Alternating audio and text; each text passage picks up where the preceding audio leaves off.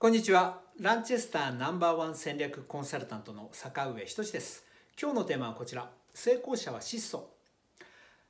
稲森さん宗次さん牧誠さんのお話をしてます。その中でも今日はここ一番の宗次徳次さんのお話。ワイシャツネクタイ腕時計と書きました。坂上さん聞いて聞いて。このワイシャツね1000円なの。このネクタイも1000円なの。この腕時計3000円なの。と自慢をされました。でもそういう質素なのが宗次さんは好きなようなんですよね。じゃあケチなのかっていうとケチではないんです。どういうことかというとあもう一つはランチもご一緒させていただいて夕食もご一緒してで自転車とか来ましたけどランチを食べに行くと1500円ぐらいです。宗次さんがおごってくれるのがですね。まあ何ですか大金持ちの人だったら1万円ぐらいのステーキとか食べるかもしれないんですけどそういう食べ方をしないんですね。で夕食もご一緒した時にも、まあ、居酒屋で5,000円ぐらいと。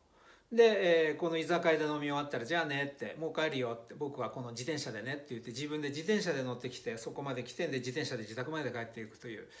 こういう生活をする方です。でも一方でなんですけれども宗次さんの利他業利己自分だけ良ければいいという利己ではなく世のため人のためという利他をしているもの3つです。掃除は名古屋の中心街栄というところの道路にですね、えー、まあ、掃除してるんですよ僕、まあ、まあ、ご一緒させ何回か一緒に掃除させていただきましたけどもそうするとすいません正確な数字は忘れたんですけど「えー、宗次さんどのくらい掃除やってるんですか?」って言ったら「うん朝6時から1時間半ぐらいかな」とかこの数字もすいません正確じゃないんですよ。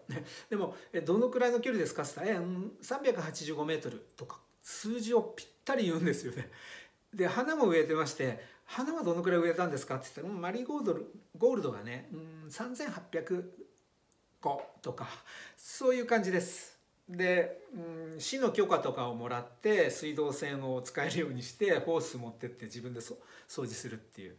こういうのずっとされてまして自分が公園に行く時以外は公園っていうのは外で話する方の公園ですねをする時以外はそこでずっと掃除をしてますので一緒にさせてくださいって言えばいいよいつでもおいでとこういうふうに言ってくれます。で宗次ホールというのは自分の資材お金を投じて作ったホールでここでランチコンサートというのをやっていてまだあまり有名ではないピアニストとかバイオリニストとかいう人たちにそのホール自分のホールですから、えーまあ、自由自由に使ってよという感じでそこでホールをやっているというのが2つ目。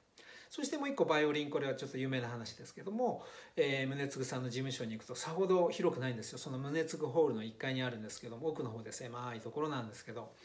そうするとなんかバイオリンの写真が貼ってあったのね。これ例の高いやつですかと。ストラディバリですかとか言ったら「うんそう」とか言って「え確かこれ1億円ぐらいするんですよね」もうちょっとするかな」とか言われてですね「えまあ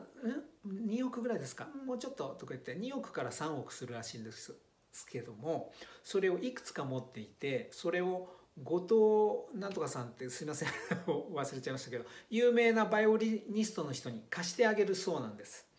つまり自分のシャツは1,000円なんですけどバイオリンを3億円で買って日本を代表するバイオリニストに貸すと。いうことをしているっていうことなんですね。つまり、うん、自分の価値観に沿って生きる。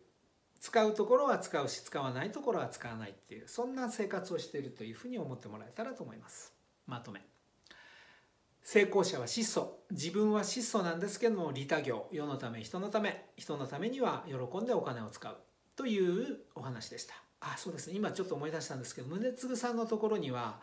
宗次さんは音楽が好きなもんですから音楽ホールを作りバイオリンとかをその有名な人に貸してますけどもあの日本中から宗次さんうちの高校ではうん何ですかねホルンが足りませんとかうんドラムが足らないので寄付してくださいというのがもうわんさか来るそうなんですけどいや全部やってると大変なんでっておっしゃってましたが随分の金額を 日本中のいろんな学校に楽器を寄付するということをやってらっしゃるようです。素晴らしいですね本当に、えー、尊敬します。私の本の中にもそんな事例をいくつかご紹介はさせていただいております。そして YouTube、こういう経営のヒントになるものをお伝えしたいと思っております。よかったらチャンネル登録されてみてください。ありがとうございます。